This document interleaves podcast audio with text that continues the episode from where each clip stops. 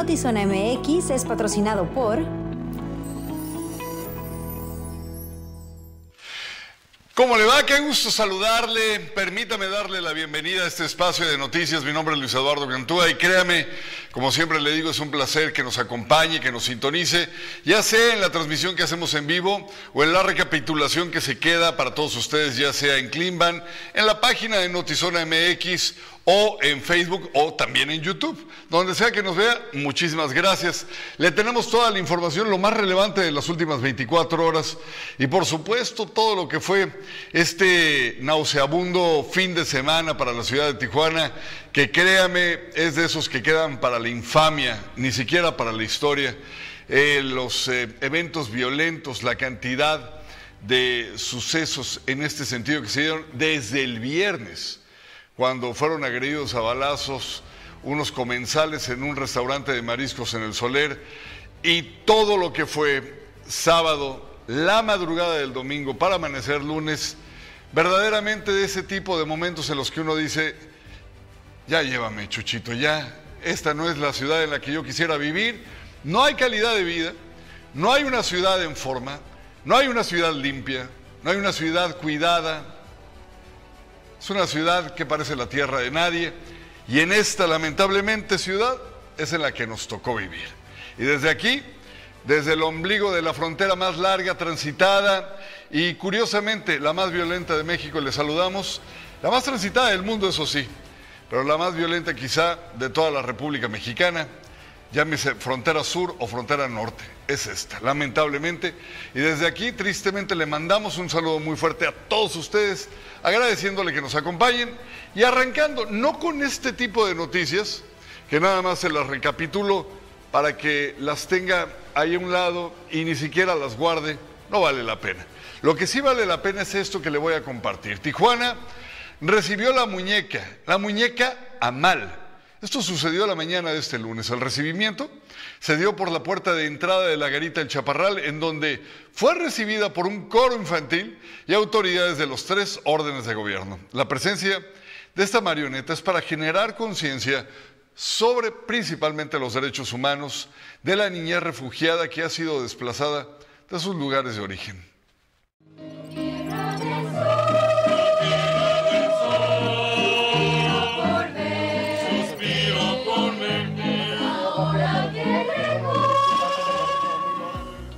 Proveniente del condado de San Diego, llegó la pequeña Mal a Tijuana.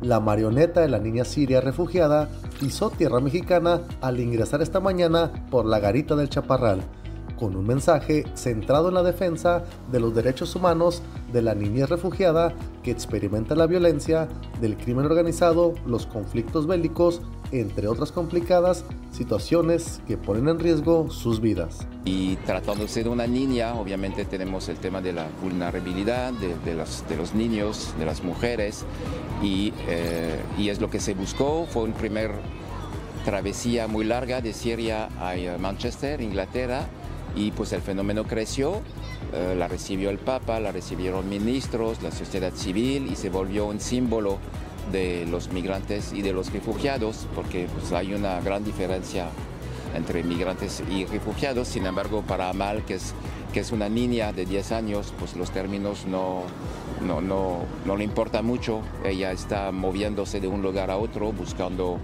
un espacio mejor para vivir.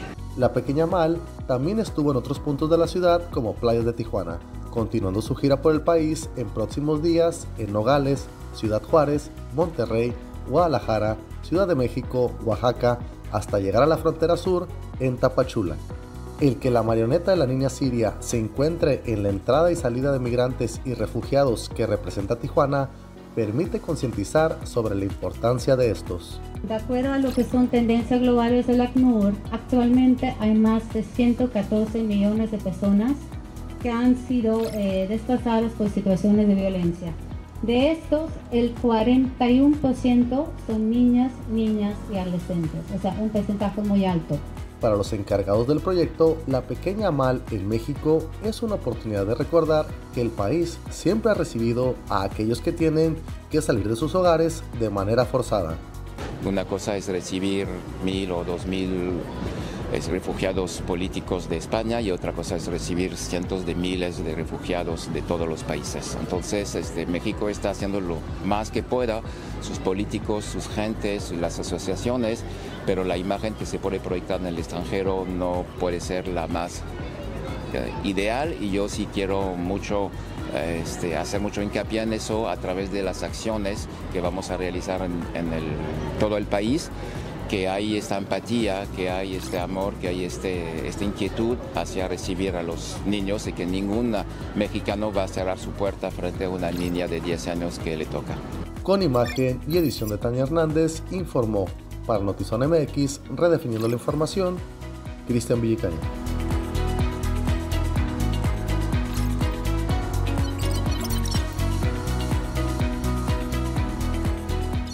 En otros temas, José Steven, miembro de la Mara Salvatrucha, que era buscado por autoridades de El Salvador, fue detenido a finales de octubre en playas de Rosarito y el pasado 3 de noviembre deportado a su país de origen, donde va a ser juzgado por distintos delitos. Ya contaba con nueve deportaciones de Estados Unidos. Lo estaban persiguiendo en Rancho Cucamonga, California, por la zona de Riverside. Eh, la persona tenía ya en Estados Unidos restricción de compra de armas, restricción de acercarse a, algunas mujeres, entonces por lo tanto se cree que, pudiera haber sido violento con ellas, ¿no? Porque pues, ya era un golpeador de mujeres, eh, ocasionaba riñas en Rosarito, ya lo habían detenido en dos o tres ocasiones la policía municipal.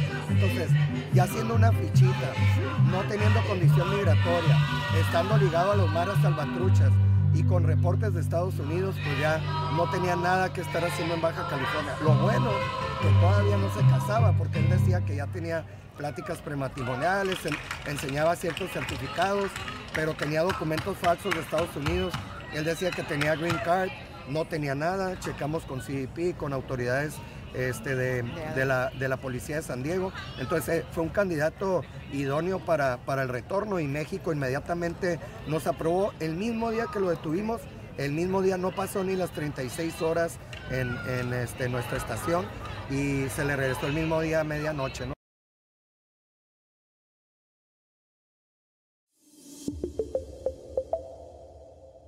Bienvenidos a Cleanbam, 24 horas de entretenimiento gratuito.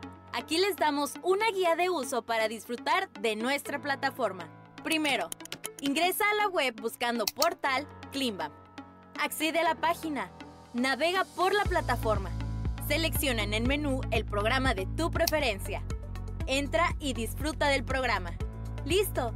Ya estás navegando en Climbam. Comparte con tus amigos, familiares, compañeros de trabajo y sigue disfrutando las 24 horas de Climbam. Diversión e información en un solo clic.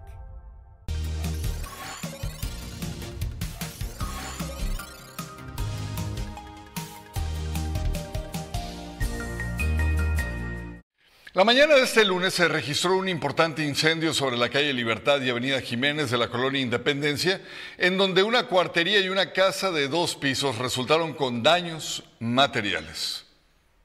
Me levanté al baño, cuando volví estaba ya todo prendido el nombre del primer cuarto, la primera recámara. Y pues lo levanté a ellos para que sacaran al hermano de, él porque estaba en ese cuarto. Y pero cuando quisimos apagarlo ya se, se subió muy grande la lumbre. No pudimos salir por enfrente, tuvimos que brincarnos por atrás por el segundo piso porque pues, no, podíamos por las escaleras. En el primer cuarto, en, el closet parece ser, pues, pensamos que tal vez un, algún cable estaba haciendo falta contacto, no sé, pues no sabemos porque todo estaba bien, de repente nomás ni teléfono, ni, ni, los papeles, ni nada tenemos ahorita. Pues no sé, no sé qué seguir. No, pues, pues sí, cualquier cosa que, pudieran ayudar estaría bien. No, hemos quedado nada, ni zapatos siquiera, ni nada.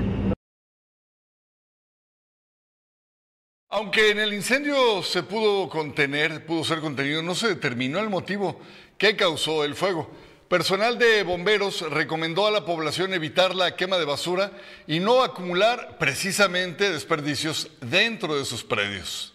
Sí, lo que sucede es que por lo que te comentaba, eh, digamos que el acomodo, como se construyeron las casas, incluso la cuartería dificulta ahí la, la, la, salida.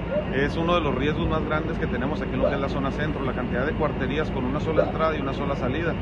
De hecho, por donde ellos tuvieron que eh, buscar el, el cómo este, salir, hay la redundancia, fue por una casa, que les dieron el permiso para ellos poder salir. Entonces eso ahí sí a nosotros nos representaba un riesgo muy alto. Afortunadamente salieron a tiempo.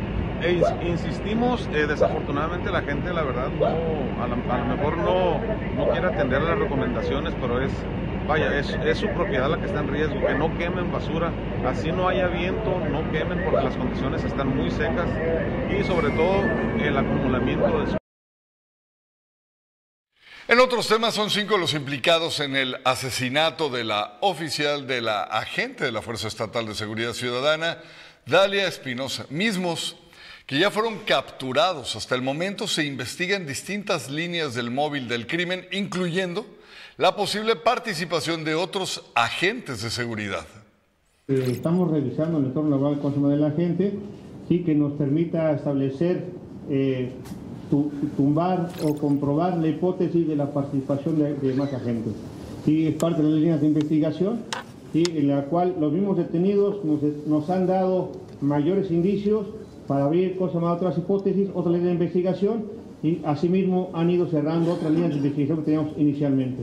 Hasta ahorita los cinco detenidos están directamente implicados en el homicidio de la gente, ¿sí? unos de manera material y otros de manera este, intelectual, en las cuales pues, cada quien encarga las responsabilidades legales que correspondan conforme al marco de derecho. Pero sí, por eso seguimos este, la investigación junto, en coordinación con la Fiscalía, sí, y repito, estos detenidos nos han dado mayor cantidad, mayor elementos para poder este, ampliar las investigaciones y seguir con la misma estructura, porque esa célula no es independiente, queda claro, y, obviamente, pues, obviamente para seguir avanzando con las detenciones y los responsables, obviamente es el proceso de la, carpeta de investigación que estamos siguiendo la Fiscalía materialmente y nosotros eh, coadyuvancia con la información y las, las operaciones conjuntas y coordinadas.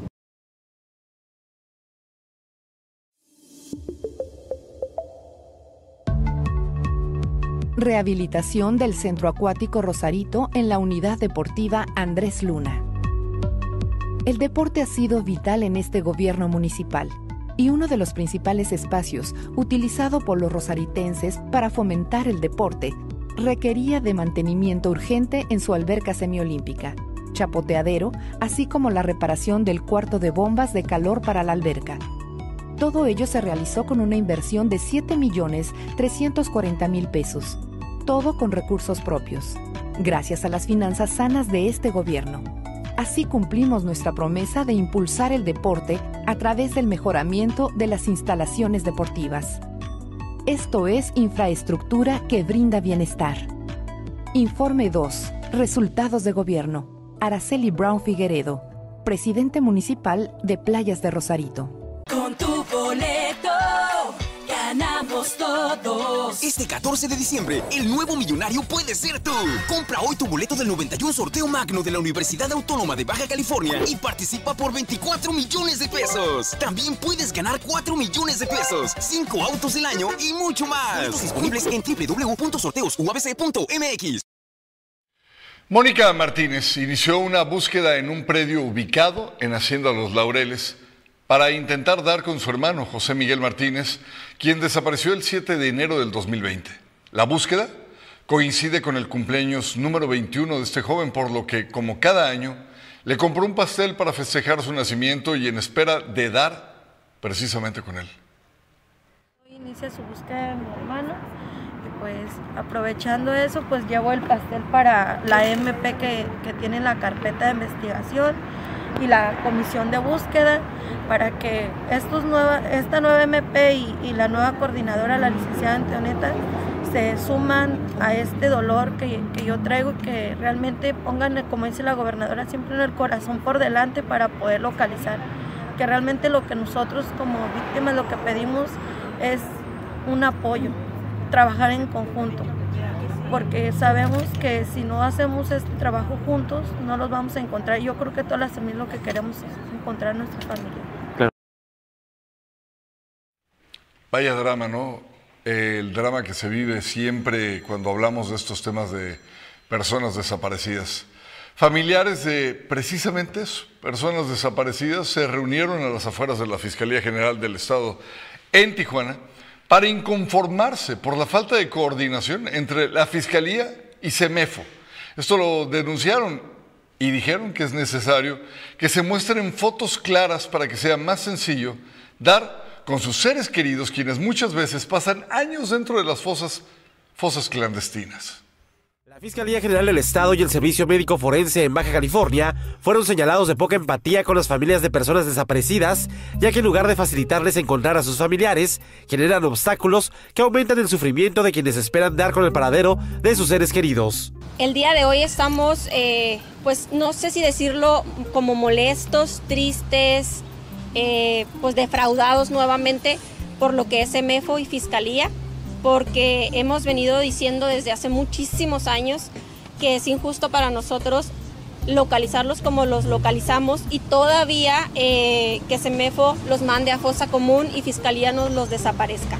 Porque esa es la palabra, ellos nos los desaparecen de nuevo. Nosotros los estamos localizando y ellos se encargan de desaparecerlos de nuevo al negarse a entregárselos a sus familias.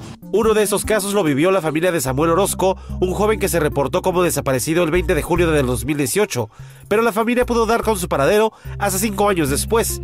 Sus restos siempre estuvieron en la fosa común. Estoy muy molesta y tengo mucho coraje porque él, cuando yo puse la denuncia, él a los cinco días lo encuentran. ¿Y cómo es posible que al, el 25 de julio lo encuentran y el 10 de agosto lo meten a la fosa? No es justo. Y cinco años yo lo busqué. Nunca nos enseñaron las fotos. ¿Ustedes creen que yo lo hubiera dejado cinco años ahí en fosa común? Claro que no. Yo lo hubiera sacado en el momento que yo lo, yo lo hubiera encontrado. Por parte de la fiscalía, informaron que buscarán a las familias para entablar conversaciones, pero adelantaron que para finales de este año se espera contar con un laboratorio que tenga las pruebas de ADN en el lapso de horas y no de meses como ocurría en el pasado. Eh, recordemos que eh, iniciando esta gestión ya, contamos con un laboratorio para el cual se invirtió más de 100 millones de pesos, que es un, laboratorio nuevo de genética, el cual está funcionando ya casi en su totalidad, ya para finales de este año estará tota-, eh, funcionando en su totalidad, que esto nos va a permitir tener un dictamen o obtener un dictamen de genética, perfil genético no, no solamente mitocondrial, sino también nuclear, pero al revés, no solamente nuclear, sino también mitocondrial y de esta manera tener un resultado más exacto y mucho más rápido. Estamos hablando de que lo, lo que tarda tres meses en resolverse. Con ese eh, laboratorio funcionando al 100, eh, tardaremos horas en, obtener un perfil. Con producción de Francisco Madrid, informó para Notizona MX, redefiniendo la información, Uriel Saucedo. Tenemos dos recetas y todas a base de café. Hice un festival de, cocina con café y inventé estos, estos camarones, ¿no? Que son los camarones este, al capuchino. Dale. Ahí está bien. okay. Metimos grano en verde tres meses. El grano verde pues, es, un grano vivo, ¿no? Entonces absorbe aromas y sabores, entonces absorbió las notas del vino propiamente, más no de la barrica, más bien se unas notas como frutos rojos, tipo como cereza. No, le estás dando, ahora sí que el, cuidado que se le da al vino. Eh, ese es el robusto que le digo. El robusto prensado. Chocolatoso, ándale prensado, recién prensado. Mira qué increíble, ¿eh? Ahí estamos.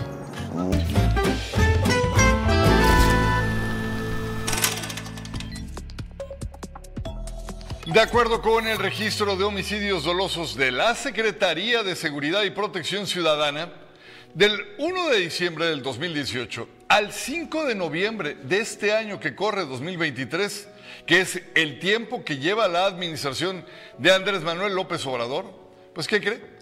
Las fiscalías estatales y federales han registrado, solo en dato oficial, 171.279 homicidios dolosos en todo México y falta todavía sumarle aquellos que no se reportan.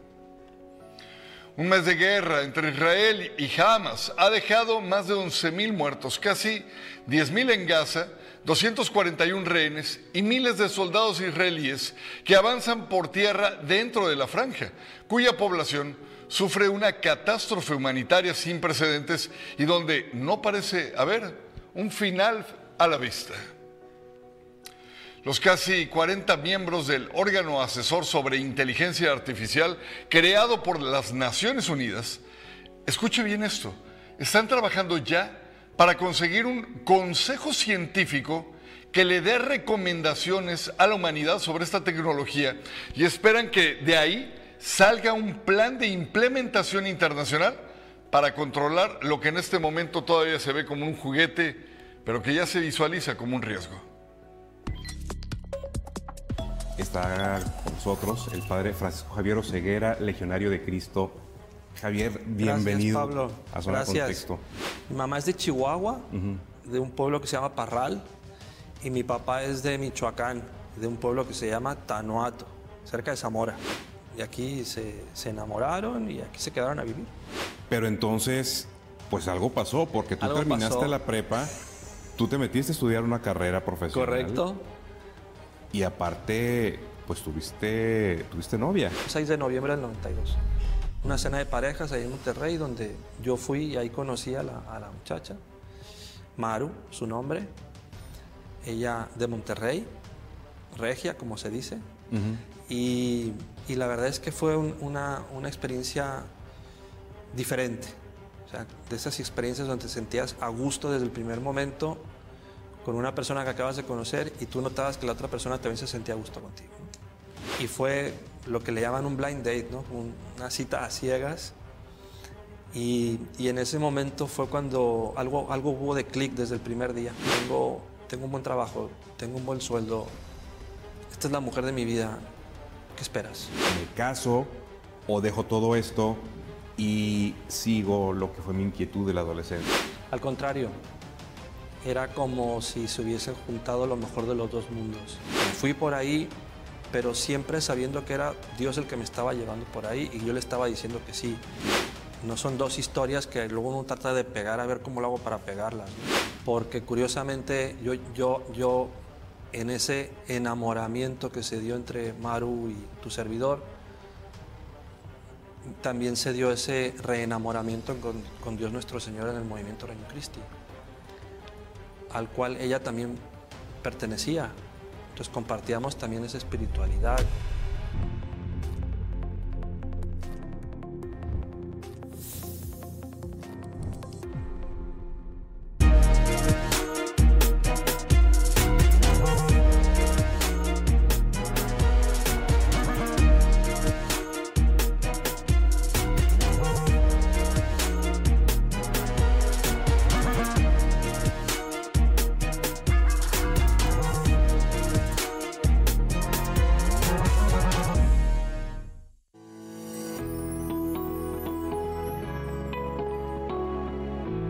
Zona Sport es traída a ti por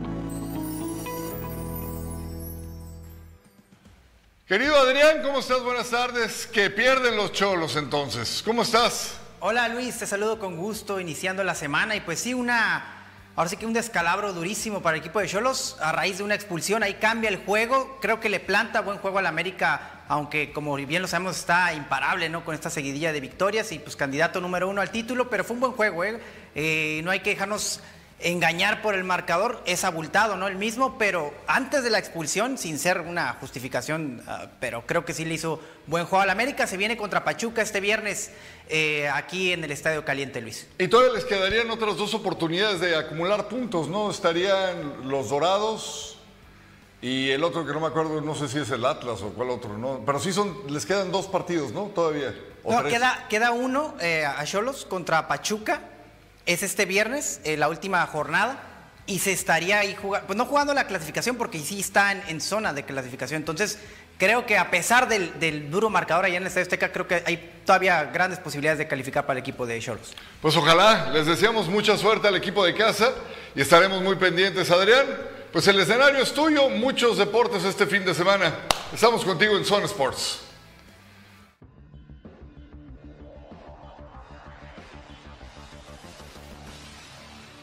Hola, ¿qué tal? Bienvenidos a Zonas por la otra cara del deporte y pues vamos iniciando la semana, pero sobre todo con NFL porque hay un atractivo juego en estos momentos allá en el MetLife Stadium. Los Chargers van ganando a lo que tenemos hasta el momento es 14 puntos a tres a los Jets de allá de Nueva Jersey en el MetLife Stadium.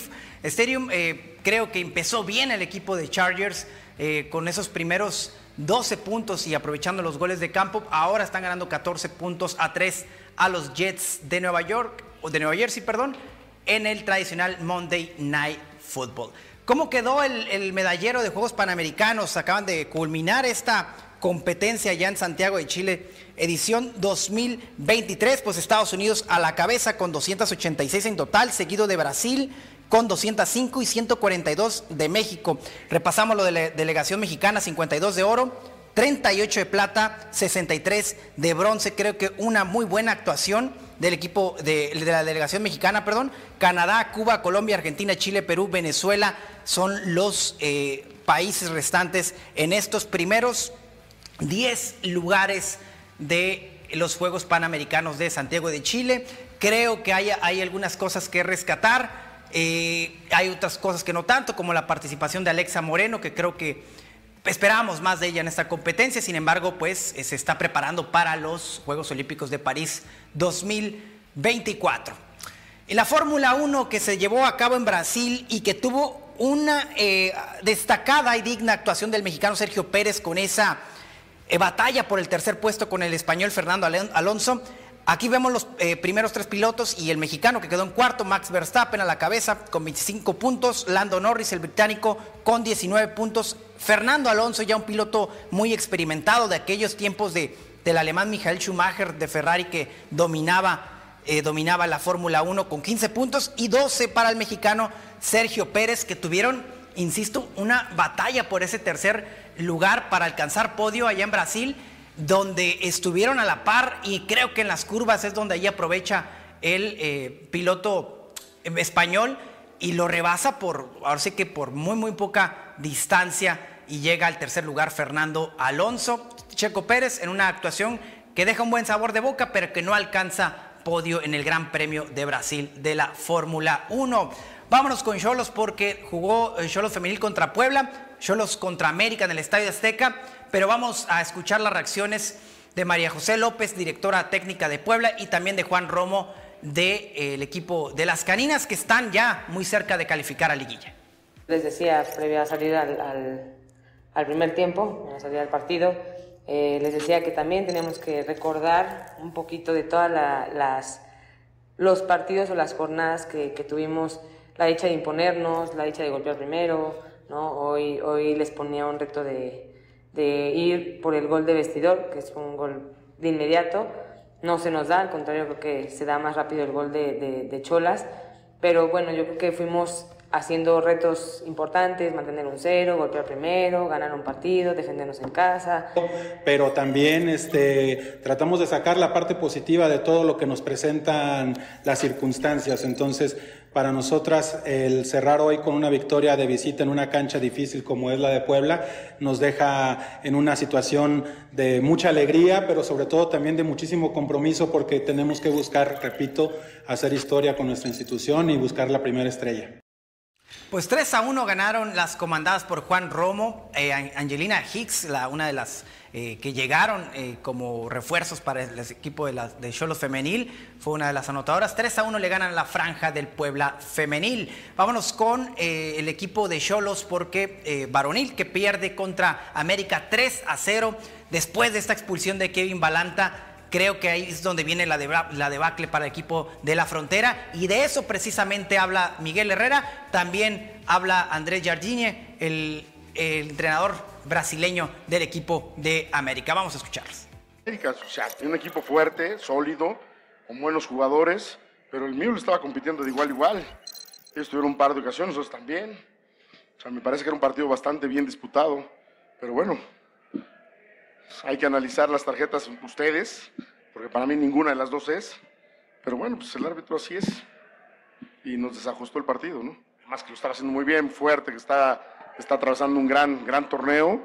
Pues es obvio que empiezas a flaquear, empiezas a regalarles espacios porque tienes ya un hombre menos, ¿no? Continuamos ahí atrás. Miguel Herrera, Edgardo Abelar de AS México. Oye, Miguel, es mucha la diferencia de América. Si lo ves tan poderoso comparado hoy con, el, con Tijuana hasta cuando estuvieron 11 contra 11. Te estoy diciendo, Abelardo, que no, estás oyendo. Mientras estábamos 11 contra 11 era 0-0 y estaba el partido parejo. Parejo. No, yo no la vi.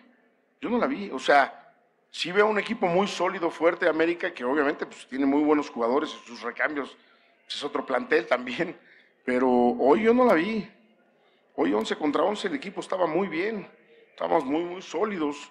Es más, tuvimos un par, una- un par de oportunidades nosotros también muy claras de gol, que ellos también las tuvieron, pero también las tuvimos nosotros. que por veces la- la- nuestras victorias son, son siempre de alguna forma disminuidas. Los temas por veces ganamos jugando bien, como hoy eh, se, se habla mucho más de algún error, de algún lance arbitral, de otras cosas. Pero bien, no, no, no, no exijo estas cosas de los otros, pero aquí reconocemos, além de reconocer nuestro trabajo, reconocemos el, el trabajo del rival. Eh, para mí un partido hoy duro, Tijuana está muy bien trabajado, un equipo con una, con una forma muy clara de jugar, acaba de ganar de Tigres por 2 a 0 y jugando muy bien. Entonces para mí jugamos un, una linda partido, rotacionando, dando minutos a muchos y sin perder la, la- nuestra característica. Ahí teníamos las palabras de Jardine y de eh, Miguel Herrera. Eh, pues bueno, 3 a 0 el, marcador. Yo los estará enfrentando a Pachuca. Y ojo, porque América o Tigres pueden ser los eh, probables eh, rivales. Uno de esos dos son los más que se acercan a una posibilidad de enfrentar a Cholos en liguilla. Pero antes tendrá que enfrentar en la última jornada a Pachuca. Henry Martín, este goleador del equipo de América, delantero mexicano de Mérida, Yucatán, habló también al término del juego entre Águilas y Cholos. Pensamos nosotros, eh, estamos buscando el campeonato, ese es, eh, ese es el objetivo principal, pero obviamente tenemos que ir paso a paso, eh, ganando donde sea que nos paremos y buscando siempre, siempre traer los tres puntos a casa. Henry, te ha tocado estar en, en las últimas liguillas, ¿no? Desde Solari, Tano, ahora con Jardine. En las anteriores no, no se logró llegar a, a la final. ¿Qué le ves diferente a esta América ya de cara a, la liguilla que, pueda más la la 14? No, ya lo he dicho antes, esa pregunta me la, me la han hecho y digo que es la, lo sólido que está el equipo, juegue quien juegue, eh, donde nos paremos, el equipo defensivamente está muy bien, creo que era algo que nos hacía falta, estar más sólidos atrás, Eh, hoy es diferente y bueno, arriba generamos demasiado y, hay que aprovecharlas como, como hoy 3-0 y, y vámonos a, a festejar. Ahí teníamos las palabras de Henry Martín, que por cierto también tuvo su paso por aquí, por la frontera. En la esquina del boxeo, a terminar en eh, zona de sport, les tendremos esta entrevista con Adrián Gatito Curiel, este peleador capitalino que acaba de coronarse como campeón mundial allá en Mónaco. Y es él es peso mini mosca, ya ha peleado aquí en Tijuana, pero él es de la Ciudad de México. Lo vamos a tener aquí en exclusiva en la esquina del boxeo después de su pelea ante el sudafricano Not Chinga allá en Mónaco y a quien le arrebató el campeonato de la Federación Internacional de Boxeo. Para que no se lo pierdan, Adrián Sarabia, un servidor y Kenny Enríquez estaremos a las 7:15 de la noche en las plataformas de Klimbam, también de oficial, de oficial zona MX y por supuesto en nuestra página en Facebook, La Esquina del Boxeo, 7:15 de la noche, entrevista con Adrián Curiel y vamos a repasar Kenny Enríquez y un servidor toda la actividad boxística de este fin de semana. Esto ha sido todo aquí en Zona Sport. Hasta la próxima.